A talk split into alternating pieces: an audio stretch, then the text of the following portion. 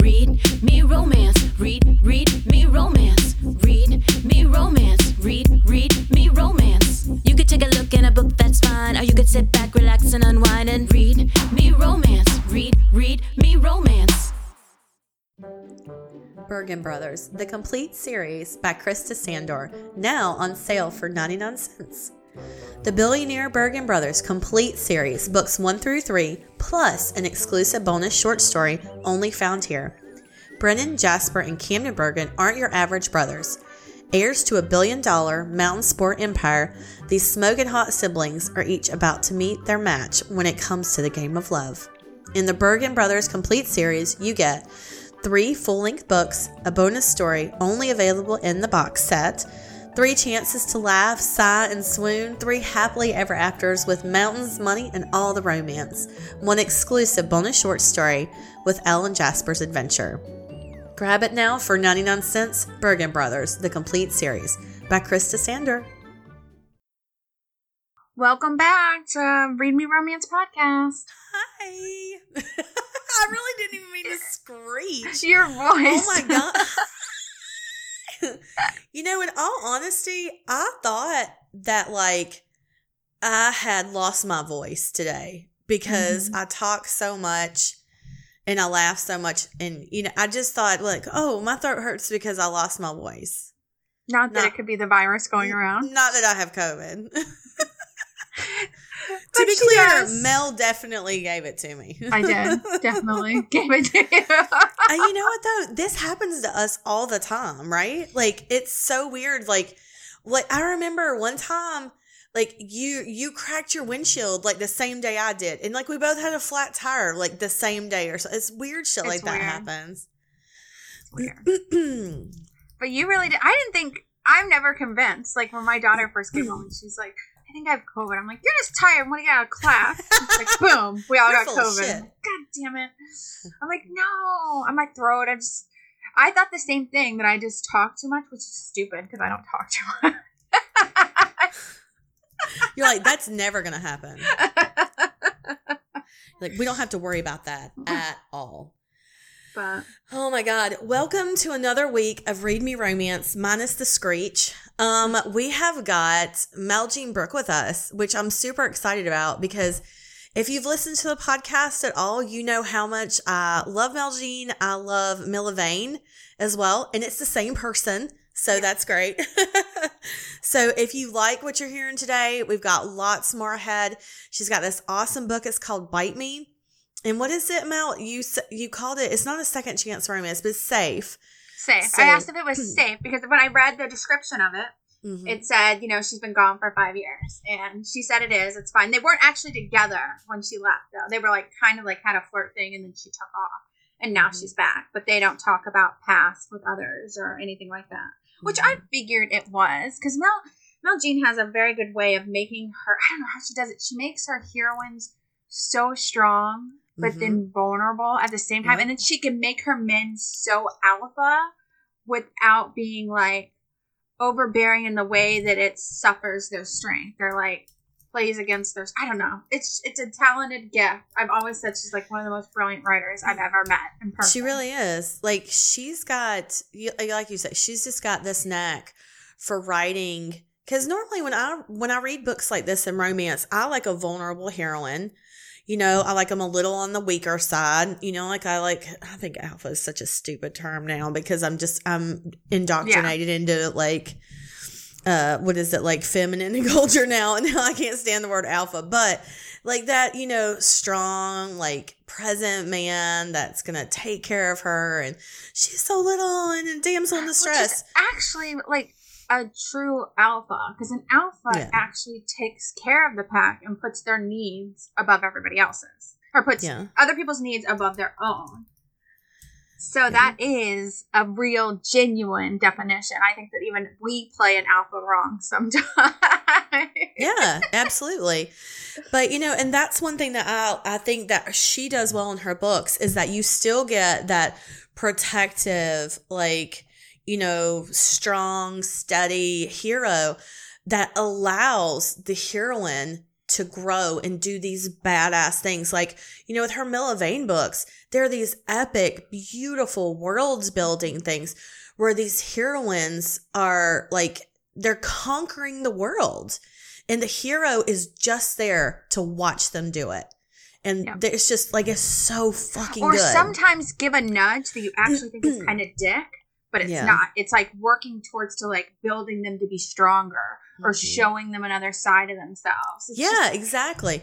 it's like and allow and allowing them the space to be vulnerable even though they have to be strong all the time and stuff and so it's like there's just enough vulnerability and protectiveness to satisfy like that virgin innocent side that i'm looking for but there's even more of like I don't know. Like she, you're right. She just has a gift. Like she's an incredible, incredible writer.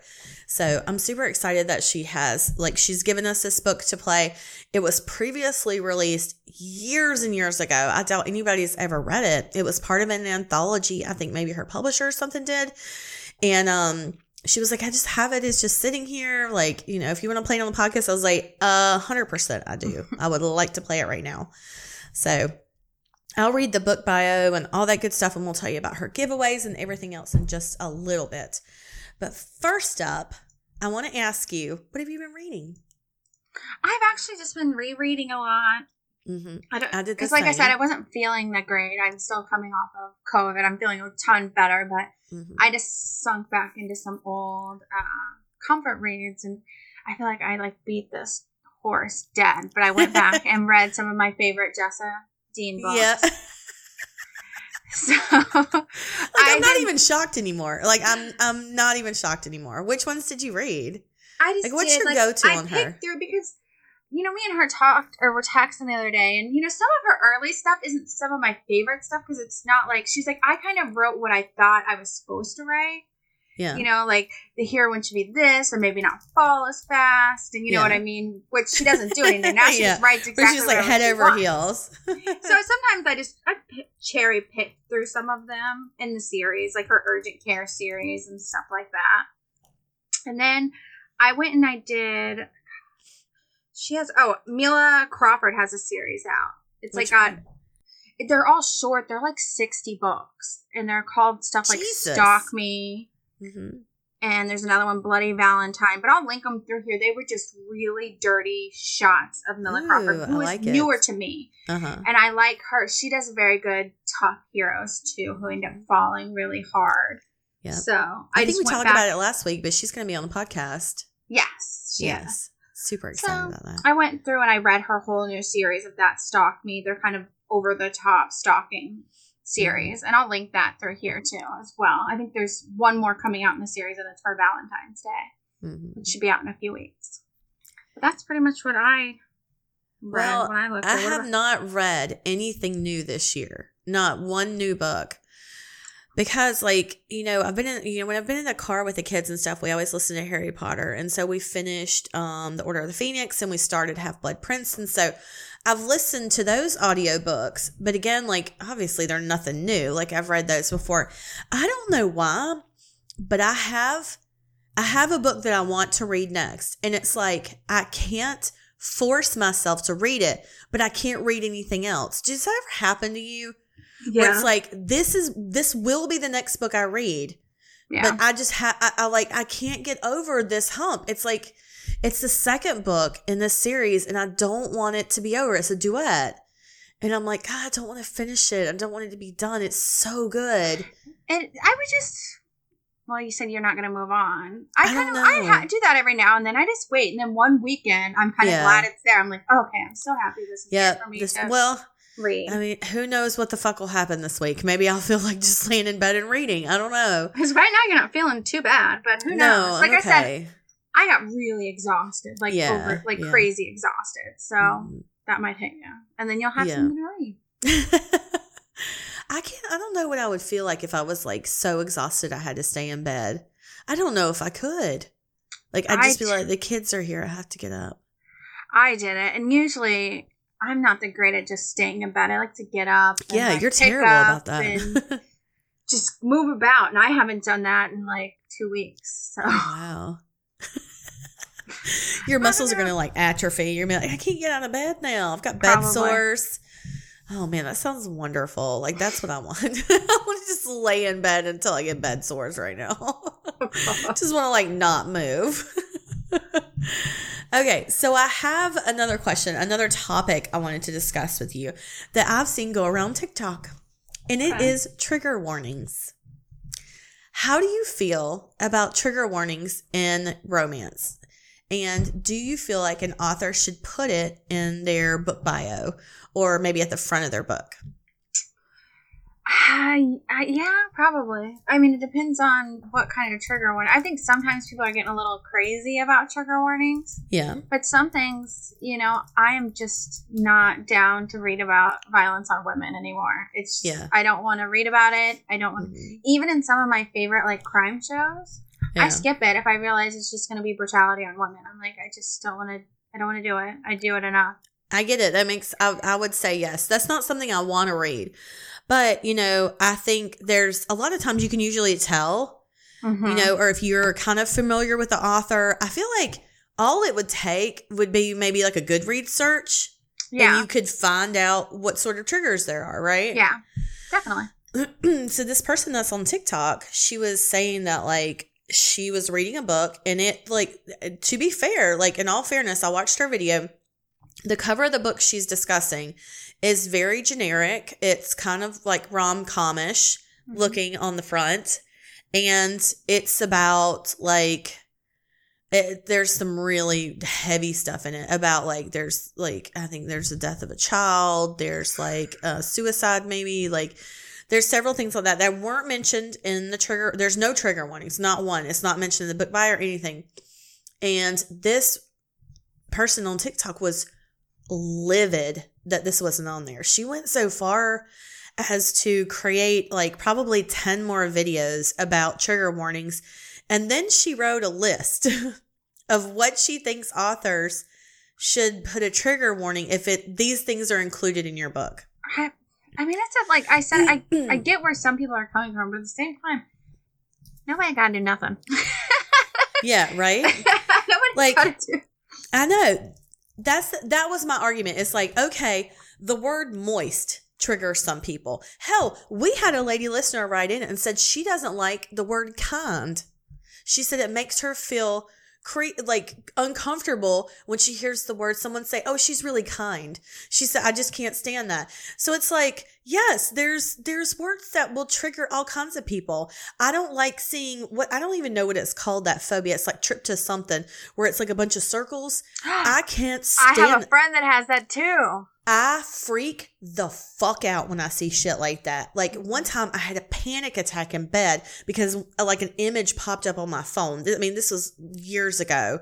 I'm a, I'm not as bad as that now, but it's it makes me feel like it's diseased. Like I Mhm. don't I can't handle it. So anyways, that's like okay, if a cover had that on it, I wouldn't buy it, obviously. But like, how do I know? you know, I'm not going to buy a book.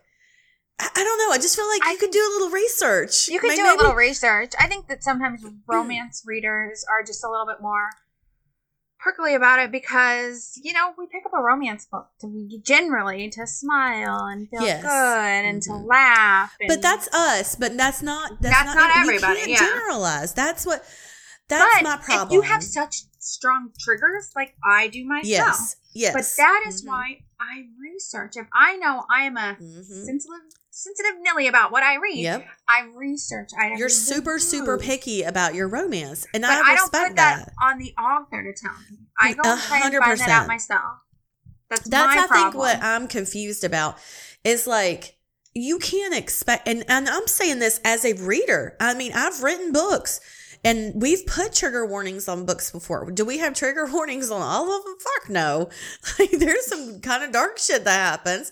But you know, I I don't think like some of it's so I don't I don't know. As a reader, let me just step back and say as someone who reads books, I know the what I like and what I don't like, and I know what I will and won't accept in a book.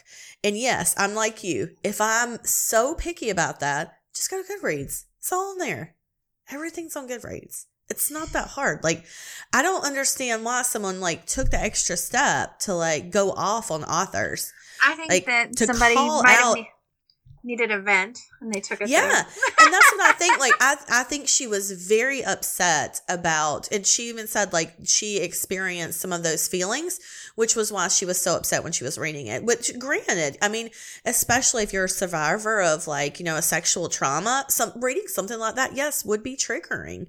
Yeah. I don't, I don't, again, I don't leave it up to the author. Yeah, because there's sometimes, yeah, it's gotta be. You can only do so much. Because I've gotten into stuff and I start to read it, and it will mimic some of the parallels that have happened in my life, Mhm. like with like having a sister and taking over. And I'm like, I don't want to read Yeah. this. You Yeah, know, like yeah. kind of like okay, no. Mhm. But how can anybody know that they need to trigger certain things about adoption Exactly. or the, you know? It's just. I think there's some things that probably should do trigger warnings. Mhm. Rape and violence.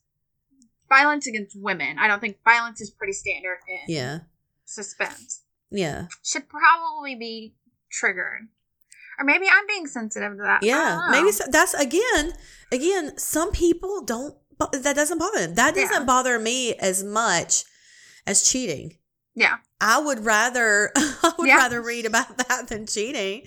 You know, I mean, I'm not going out of my way to find it, but that wouldn't stop me from reading it. I mean, most of my crime books are crimes against women. Yeah. you know, But, But- that's why if you're so fickle, you need to create a Goodreads. You need to follow people that like the same Yeah. books as you do and Mhm.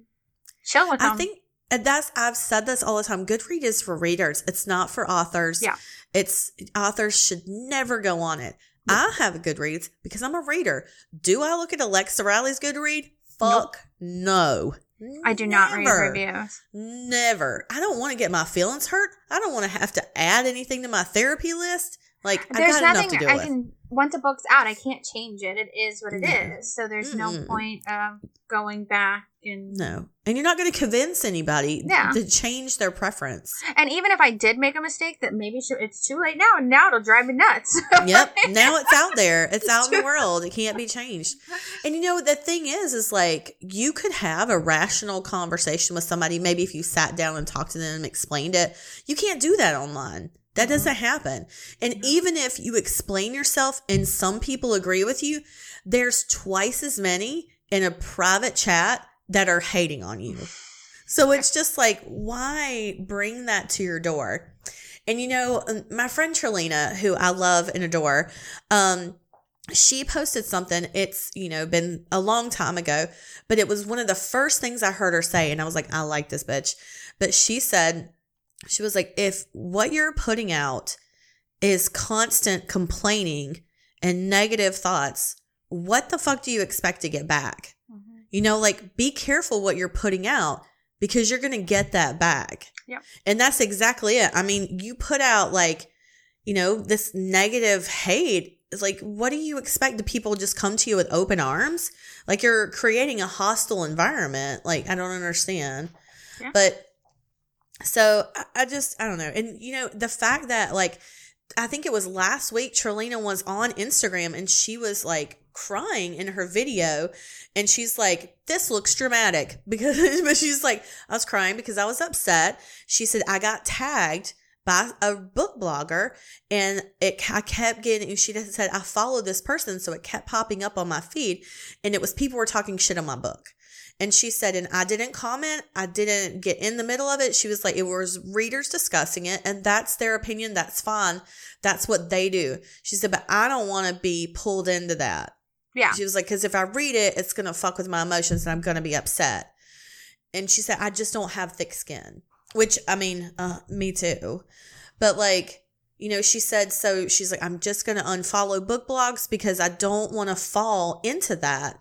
You know, she said, where I'm getting pulled into a discussion where I don't need to be in that space. She's Yeah. like, that's not my space. That's not for me. And I was like, good for you for at least recognizing that. But I, I hate it was like that. But you know that's happened to us before where we've been tagged in posts like that that are negative and that kind of thing and you just have to like pretend you don't see it Yeah. yeah, even though hey feelings are real and they still hurt you know like that's shit you got to deal with later on your own but like i don't know I, I always try to think of it as a reader first because I feel like that's what I am above even Yeah. above being a writer. Yeah. Because I'll, I mean, I may stop writing one day. I don't know when I'm like, uh, you know, 50 years old, 100 years old, maybe I'll stop writing. But I'll never stop reading. I'll never stop loving romance. Agreed. I don't even know if I could stop writing now that I say it. no, because sometimes when you're reading, actually, it makes you want to write. yeah, that's true. That's true. It gives you good. Maybe that's why like my brain's so sluggish right now. So we haven't been writing a ton. Yeah, it might be. Yeah, hmm because I haven't been reading, and we took such a long break over Christmas, and I haven't been writing. And then I So got was- sick. hmm Yeah, and so now we've like gotten out of the habit, and it's, it really Yeah. is like a muscle. You It know, you don't flex it; it gets lazy. It gets so lazy. It is so easy to do it too. Just be like, fuck it. so we watched this show last night. Um, it's on Netflix. And God, I want to say it's called like Article or something, but that's not right. I can't remember what the name of it is. But, anyways, we stayed up till like midnight watching it, and it was so scary that I like laid in bed for like an hour, afraid that like a demon was going to come into our bedroom. Like, does that ever stop? Does that, do you ever feel that? Do you ever watch a scary movie and like get scared afterwards still? Well, I only watch um like I don't watch horror movies where it's like people breaking in and like Mm-hmm. the hills out of eyes because that would I would think that Yeah. somebody is breaking in, but the ghost ones are the ones I like to watch, and I don't really believe it, so Mhm. it doesn't like faze my mind. when I'm God, I still get so afraid of them that I'm like, maybe that's, I wonder sometimes if that's part of just being a writer, that you're always going to have like this imagination that like is just going to run with it. Where it's like, you give me a story idea and all of a sudden I've plotted the whole thing, you know? Yeah, Where it's like, oh, guess what? There's a demon under your bed. And I'm like, oh, great, great. This is how I die. like that's my cat. No, right? All right, well, let's talk about Meljean. So the book before I get into this, before I before I get into all the the book you're about to listen to, um, I will say the book you are going to hear today, "Bite Me," will be free for everyone. She says she's going to post the link when it's time in the Read Me Romance headquarters group, so you can go in there on Facebook and grab it for free. So it'll be in there. Um, I guess we can post it in the show notes or maybe like on Instagram or something, or maybe the, I don't know if she wants to have them like just come to there, but we'll tell you where to go. Um, she is doing a giveaway of 10 paperback copies of The Kraken King. Oh, nice. So, um, yes, which is like super cool because the book is, I mean, it, it looks fantastic. I don't know if you've seen the cover on it. She said on here, it's so great. Hold on. She said, um, uh, hold on. She had it on here. What's the thing? I can't remember what it is. Oh, 10 paperback copies of the Cra- the Kraken King because even though it's the fourth fourth book in the Iron Sea series, a lot of people read it as a standalone and it's their favorite one. oh, So I thought that was pretty cool. maybe I'll read um, that tonight. yeah, I know, right? and I love her stuff. And I was like, that sounds perfect. Um, she said you might also want to mention that if you're enjoying the Read Me Romance story this week, there's a quote, snowbound with the frost giant story in Kindle Unlimited called Frozen, where the hero is cursed and nothing will stop him from fucking the heroine. So he tries to push her away to save her from being torn apart when he transforms into the giant. So Like, she I can just only I a picture giant. like transforming while he's fucking her, and that's what's gonna tear her. apart. Mhm. I know. He's too big. His dick is too big. That's why he has to be careful. So yeah, that's called Frozen by Meljean Brook. it's on Kindle Unlimited if you want to go read it. I love it. So let me read you the book bio of Bite Me. After five years, Emma Cooper is returning to Pine Bluffs and to Sheriff Nathan Forrester. Finally, she's ready to confess the secret that drove her away. But before she even arrives in town, Emma runs into trouble that threatens everyone she cares for. So she has to decide stay and fight for the love of a lifetime or run away again. Please note, Bite Me is an expanded and revised version of In Sheep's Clothing, a short story which was first published in the Mammoth Book of Paranormal Romance anthology in the ebook compa- compilation Under Her Skin with, I think it's Alana Andrews and Jeaniene Frost. Hold on. Those are big time paranormal names. Yes. In Sheep's Clothing was around 8,000 words. and most of the spicy contents was removed for inclusion in the original anthology anthology. So I've added the heart back in the back in and made slight revisions to descriptions and dialogue. So it now runs about ten thousand five That hundred makes words. Because that's why I don't read a lot of um, Elena, Alana, however you say her name. Andrews, She's a great it. writer, but it's not enough dirty Mhm. romance for me. Yeah. so I yeah. don't read her uh, that Mhm. often. Like I've read a few, and I'm like, "Oh, I need a little bit more. So it makes sense that Mhm. you put it back in. I'm like, okay. Yeah, good. that she added. now, Meljean does have a content warning on her website, which that's genius. Put the content warning on your website. Um, content warning mentions of serial killer who sexually assaulted and murdered his victims. These murders take place before the event of the book. Fear and suspense, werewolf violence and biting, mild bloody horror slash pain during werewolf's transformation, explicit sexual content, swearing and cursing. Are those two different things? Are swearing and cursing two different things? Oh, I wonder if swearing is like saying like "God damn it," like that's a swear, oh, I don't know. That's a good and like question. cursing is like "fuck." I don't know.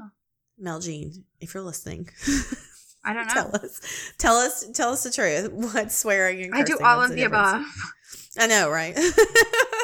I just literally just did it. all right, so we're gonna play the first installment of "Bite Me" by Meljean Brook. Go get it. All right, Eat we'll it. See you guys on the other side. This is Bite Me, written by Meljean Brook, read by Joshua McCrae. Chapter 1 Emma. If she hadn't read about a murderer stalking this road, Emma Cooper would have thought a blown tire in the middle of a blizzard was bad. But bad was the small spiked metal ball her fingers found embedded in the tire rubber. And worse was the truck, its headlights on bright, pulling off the two lane highway and onto the snowy shoulder 20 yards behind her Jeep. The tire iron in her hands rattled against the one lug nut she had had time to crack loose. She hadn't even raised the jack yet. It lay on the icy asphalt behind the flat front tire. No, not much time had passed at all. This guy must have been waiting off the road for her to drive by, his truck concealed by the dark and the snow. Don't panic, Emma told herself and pulled in a long breath between her chattering teeth. Now was definitely not the time to panic. Still gripping the tire iron, Emma rose from her crouch. The rattling rumble of his diesel motor cut off. The pounding of her heart filled the sudden snow muffled silence. Stay calm. She tugged open the front door of her Jeep, slid into the driver's seat, and hit the locks. Emma had been living in Seattle the past five years, but she'd kept up on the local news. In the last 18 months, four vehicles, each with flat tires, had been found abandoned on this rural stretch of an Oregon highway. Each time, searchers recovered the body of a woman from the surrounding woods. Each woman had been raped and strangled. The truck door slammed shut. Oh, God. She squinted against the glare of headlights in the rearview mirror but couldn't see anything. With her right hand, she rummaged blindly through her purse on the passenger seat and found her phone. It had been years since she had dialed the number, but she still knew it by heart. Nathan Forrester answered on the third ring. She spoke over his sleep roughened greeting. Hey, Sheriff Studley. Emma could see the dark figure in her side mirror now. The silhouetted shape wore a bulky coat and a cowboy hat. She couldn't tell if he carried a gun. I'm on the side of the highway with a flat tire, and I could really, really use a lift. Emma? Oh, Christ. Emma, listen, don't accept any help. I didn't plan on it. She stared at the mirror. He had walked half the distance to her Jeep. Her fingers tightened on the tire iron, her nails drawing blood from the heel of her palm. Stay calm. But I think he plans to offer help anyway. She heard Nathan swearing and running across a wooden floor. Where are you? You still have your old Jeep? About 10 miles before the bluffs turn off, and yes, I still have it. Okay, Emma, I'm on my way, but you've got to drive. Stay in low gear. The flat tire will pull hard at your steering wheel, but your Jeep will go. So you start it now and get the hell out of there.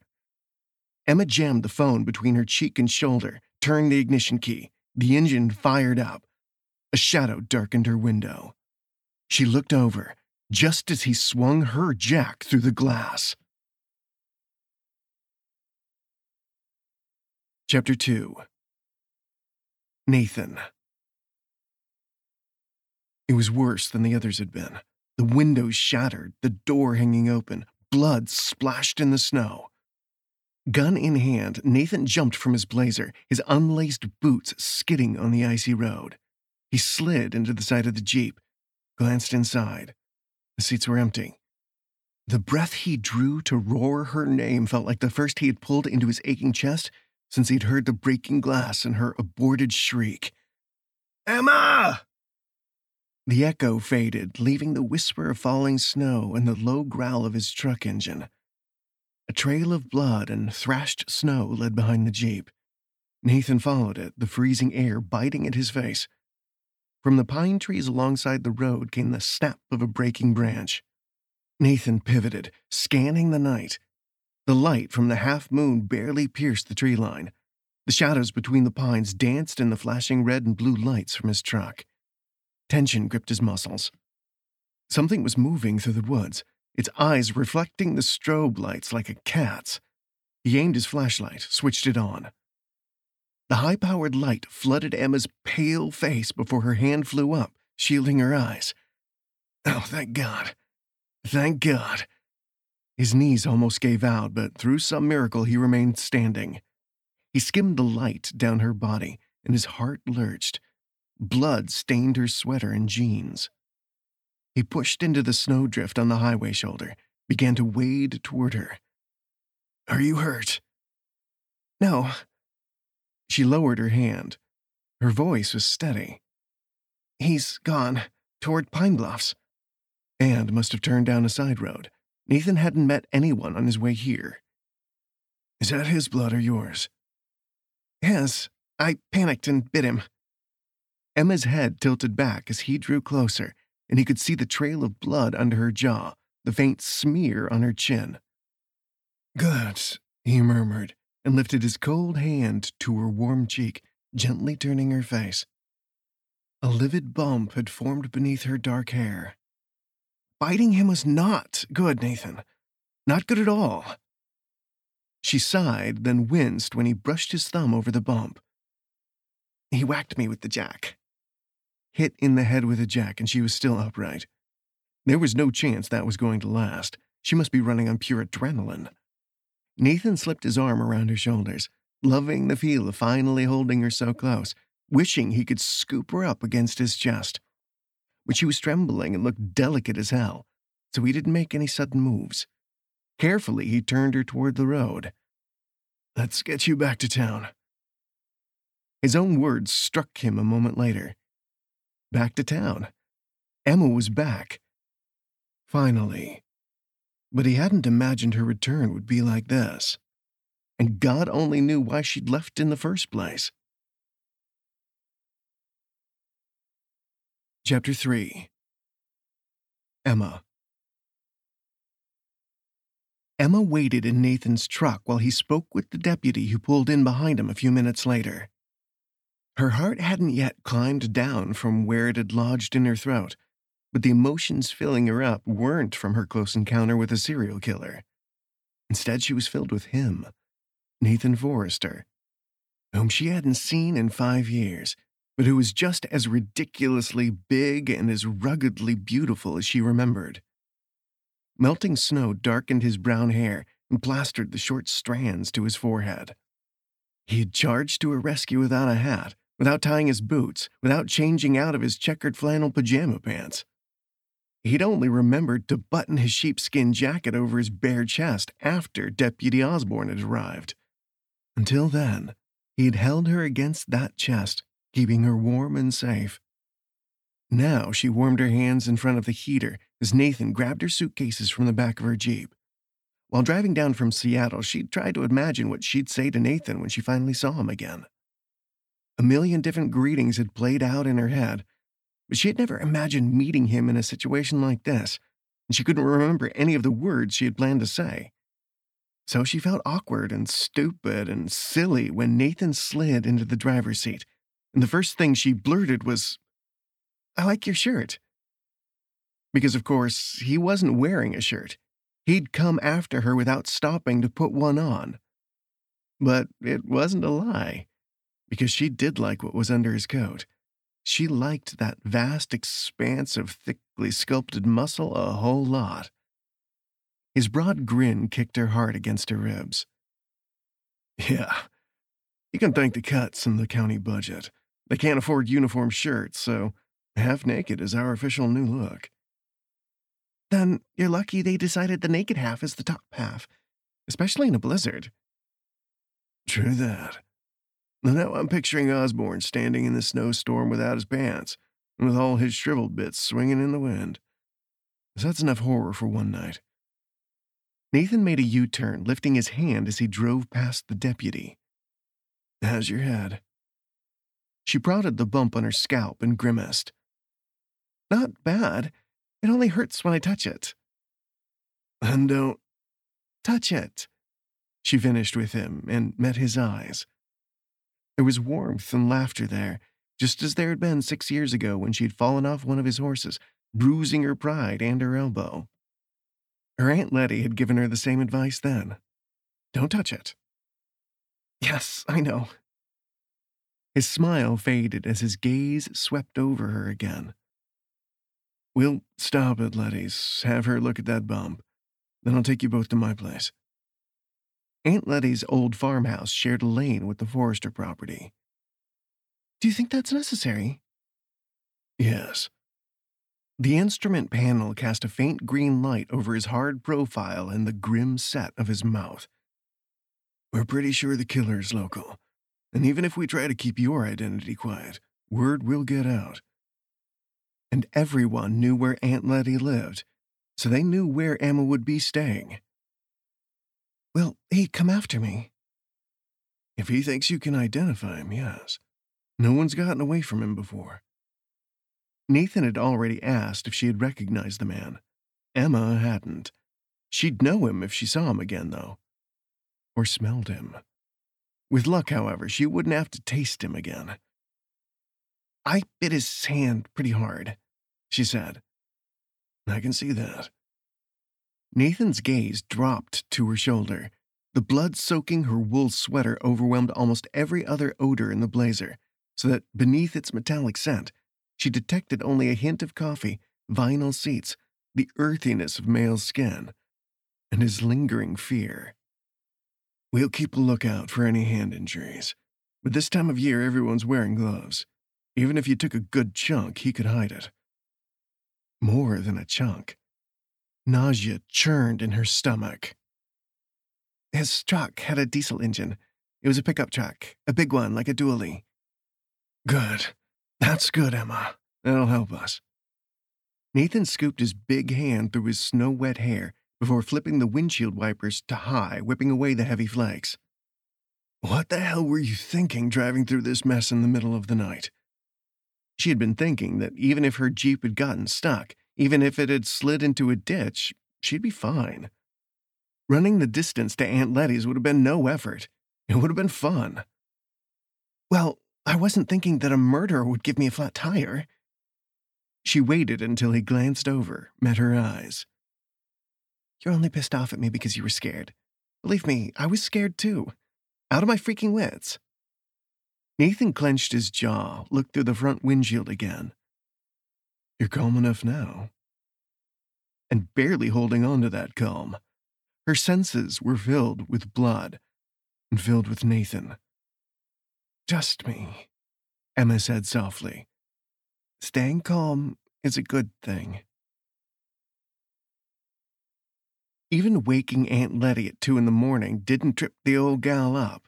Telling her about Emma's run in with a serial killer didn't either, but Emma hadn't expected it to. No, not Aunt Letty.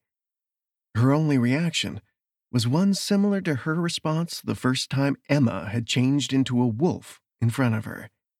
She stared at Emma with eyes like steel, with softly pursed lips. She ordered Emma to sit at the kitchen table while she collected her first aid supplies from the pantry. Her white hair was braided for sleep, Beneath the mint green terry cloth robe, Emma knew there would be a sprigged flannel nightgown with a bit of lace at the hem. Her cool fingers were all wrinkles and knuckles, gentle as she cleaned the wound. So, young man, she said to Nathan as she unwrapped a bandage, you're moving us to your place because you're worried he'll come after my Emma. Yes, Miss Letty, Nathan said from the kitchen entrance. Emma thought that if he had had his hat, it would have been between his hands. Before retiring last year, Aunt Letty had been both teacher and nurse at the tiny Pine Bluffs High School. Emma hadn't met anyone in town below the age of 50 who didn't speak to Letty with the same deference that Nathan did. And what did Emma say to that? She didn't argue. Letty arched her white eyebrows. Well, isn't that something? She murmured. I thought for sure Emma would have said she'd handled any threat on her own. I bid him, Emma said quietly, her gaze locked with her aunt's. He's dangerous, and he's going to get worse. Then it seems to me that before things get worse, you've got some explaining to do. Letty straightened up. Maybe you can get started on that while I pack. Emma sighed and watched Nathan step aside to let her aunt pass into the hallway. Of course, Letty was right, but knowing was easier than doing. Knowing was always easier than doing. But that was why she had come back, wasn't it? There were things to do and to explain. She just hadn't realized she'd be starting this early. You might as well change now, too, Nathan said, his deference going as easily as it had come. His fear had passed too, and his anger. In their place was speculation. His eyes narrowed as he assessed her from head to toe. I'll need your clothes as evidence. You likely won't be getting them back. That's fine. Emma hooked her fingers beneath the hem of the blood stained sweater, then paused. You're going to watch? I will if you take your clothes off where I can see you. In answer, she pulled the sweater over her head. He had been teasing her, she knew, but now his smile froze in place as Emma took off her t shirt and threw it on top of her sweater. She began to shimmy out of her jeans. She heard his approach, the racing of his heartbeat, his hands flattened on the table on either side of her hips, caging her in with his wide shoulders and tall frame. Stop it, Emma. The growl rumbling up from her chest stole her response. She kicked the jeans free of her feet and stood in front of him in her bra and panties. Nathan's face darkened, his breathing deepened. We got along before, pretending we could just be friends. I can't do that now. Not after that phone call.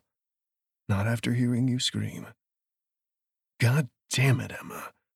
My whole fucking world just about ended and now you're here. And I can't. I can't. Emotion seemed to take hold of his throat, choking off whatever he had been about to say. Abruptly, he crowded in closer, forcing her back against the table, and said gruffly, I can't be just friends anymore, Emma Cooper. So you think twice before stripping off in front of me. Off balance, she grabbed onto his thick biceps to steady herself. I've thought more than twice. I've been thinking about it for five years. Not hard enough, obviously. Scowling, he backed out of her grip. Because for five years you've been up in Seattle. She crossed her arms over the scratchy lace of her bra. You haven't exactly been burning up the highway between here and there. Nathan stared at her for a long moment before he turned toward the door, shaking his head. You always ask the one question I don't have an answer to. I didn't ask anything. Yeah, you did. Which suitcase do you need? Emma blinked. The carry on. She listened to the heavy tread of his footsteps on the front porch, then to the snow crunching beneath his boots as he walked to the truck. So much snow. Didn't get much of that in Seattle, and this would be her first winter in Pine Bluffs. But she'd been here for the summers plenty of times. When Emma was 16, her mother had sent her to stay with her Aunt Letty over summer vacation, arguing that time away from the city would do her good. Emma had chosen to come the next six years. Nathan had only been part of the reason, because her mother had been right. Time in Pine Bluffs had done her good. She loved the forests with their thick mats of pine needles over red earth, loved the town that was nothing more than a blip on a map, yet right in the middle of everything she'd ever wanted. So she had visited each summer, first in high school and then throughout college, fully intending to make it a permanent move after she had earned her degree. But she had changed her plans that last summer, five years past. Apparently, Nathan had been thinking of that summer too, and thinking of the hike they had taken around the lake, the tension simmering between them. Because she hadn't been 16 anymore, and her longtime crush had deepened into something hot and real. And it had seemed that Nathan wasn't seeing her just as a friend anymore, and had started looking at her the same way she was looking at him. But they'd never gotten a chance to discover what might come of it on that hiking trail, a wolf had come out of nowhere and changed everything for her. Your leg didn't scar, he said, setting her case on the table. Automatically, Emma glanced down at her right calf. Smooth skin stretched over muscle that five years ago had been mangled, bleeding. It turned me into a werewolf, so I heal faster now. Nathan's short bark of laughter was exactly what she had expected, because he thought she was joking. But she couldn't tell him straight out. She'd have to prepare him so that he could more easily accept the unbelievable. After dropping Aunt Letty and Emma at his house, Nathan would have to return to the highway and help Osborne go over the scene at the Jeep. It would be a simple thing to follow him in wolf form and offer help, and then hope he didn't shoot her as he had the werewolf who'd attacked her five years ago. A lead bullet between the eyes killed a werewolf just as easily as it killed a man. Unfortunately, death hadn't changed that wolf back to his human form. If it had, Emma might have known what was happening to her. She might have known where the cravings came from, and why she had woken up naked in the woods just outside Nathan's bedroom window. But she would probably have been just as frightened and run away just as fast. Your Jeep was packed full, he said, and Emma could feel his gaze on her as she unzipped her suitcase. Are you staying a while? Forever, probably. You're moving here. A cautious kind of hope passed over his expression. To Pine Bluffs. I am. Why now? She stepped into her jeans. Aunt Letty's getting older. There's an opening for a science teacher at the high school, and I need a place to run. His eyebrows drew together. Are you in trouble? Not a place to run to, a place to run. The city isn't good for that. His frown remained, but he only nodded. Emma pulled on a sweater as Letty came back into the kitchen, bundled in her coat and knitted cap. Daisy, the yellow Labrador who had been Letty's companion for as long as Emma could remember, had ventured downstairs and now sat at Letty's heel. The dog's body was taut, shaking. That was another reason Emma had left, but she had since learned that, with time, a dog would get over its instinctive fear of her. It just took patience and a few boxes of dog biscuits. Letty's steely gaze landed on Emma's face. Emma shook her head. An aging aunt, a job, a place to run. Those reasons were all true. And Nathan was another reason. But she couldn't tell him that until after she showed him the rest. Chapter 4 Nathan The snow had let up a little. Nathan walked the highway shoulder where Emma had been attacked, sweeping his flashlight over the ground, hoping for a tire track that hadn't been filled in. The blood on her clothes would go far in court, but they couldn't match it to the killer's blood until they first found a way to identify the fucker. And Emma had helped narrow down the type of vehicle he drove, but a tread might help narrow it further. Two hundred yards from her Jeep, he gave up. Turning back, he saw Osborne standing beside the deputy vehicle. Nathan waved him on. There was nothing left to do here. He'd have the Jeep towed into town, and the snow and the plows would erase the rest. He would likely spend a good portion of the morning bucking through the logging roads that turned off the main highway between here and Pine Bluffs, searching for the route Emma's attacker had used. Cold, boring work, which would give him too much time to spend in his head. So he'd probably spend a good portion of the morning obsessing over Emma, and wishing that he was with her in his old bedroom, in that old double bed heaped high with blankets, instead of trudging through the freezing backwoods. He glanced into her Jeep as he passed it. An inch of white snow covered the driver's seat. The black powder from the fingerprinting kit dusted the door handles. Not much hope there either. Emma had been certain her assailant had been wearing leather gloves.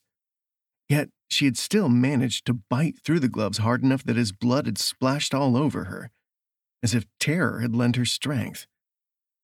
A hot ball of anger settled in his gut. Nathan looked away from the Jeep, staring blindly into the tree line. They were going to get the fucker this time. If the son of a bitch knew what was good for him, he'd walk into the sheriff's office now and turn himself in.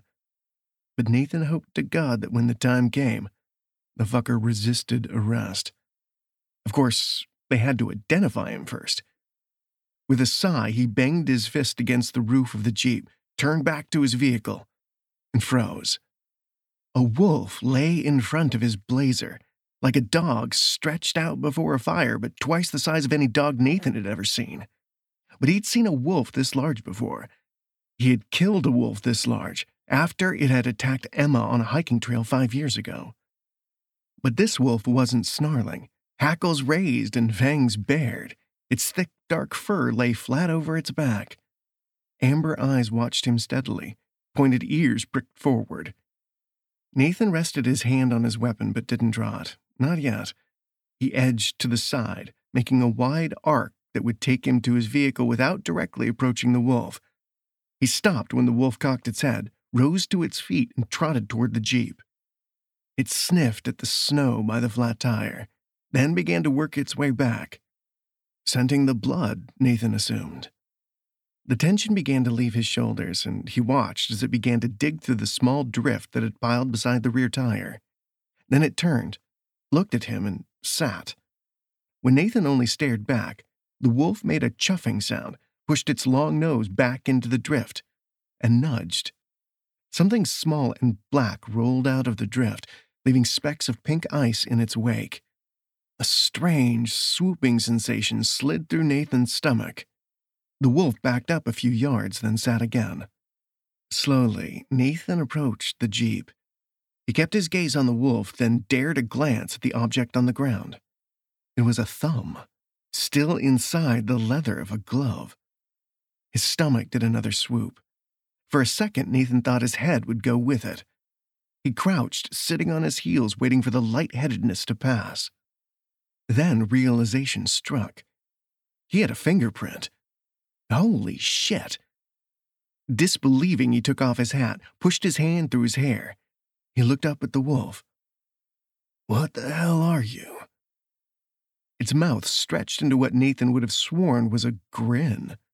For an instant, he remembered Emma in Miss Letty's kitchen, joking about becoming a werewolf. God, was he actually entertaining the idea that this wolf was a human, that it was Emma?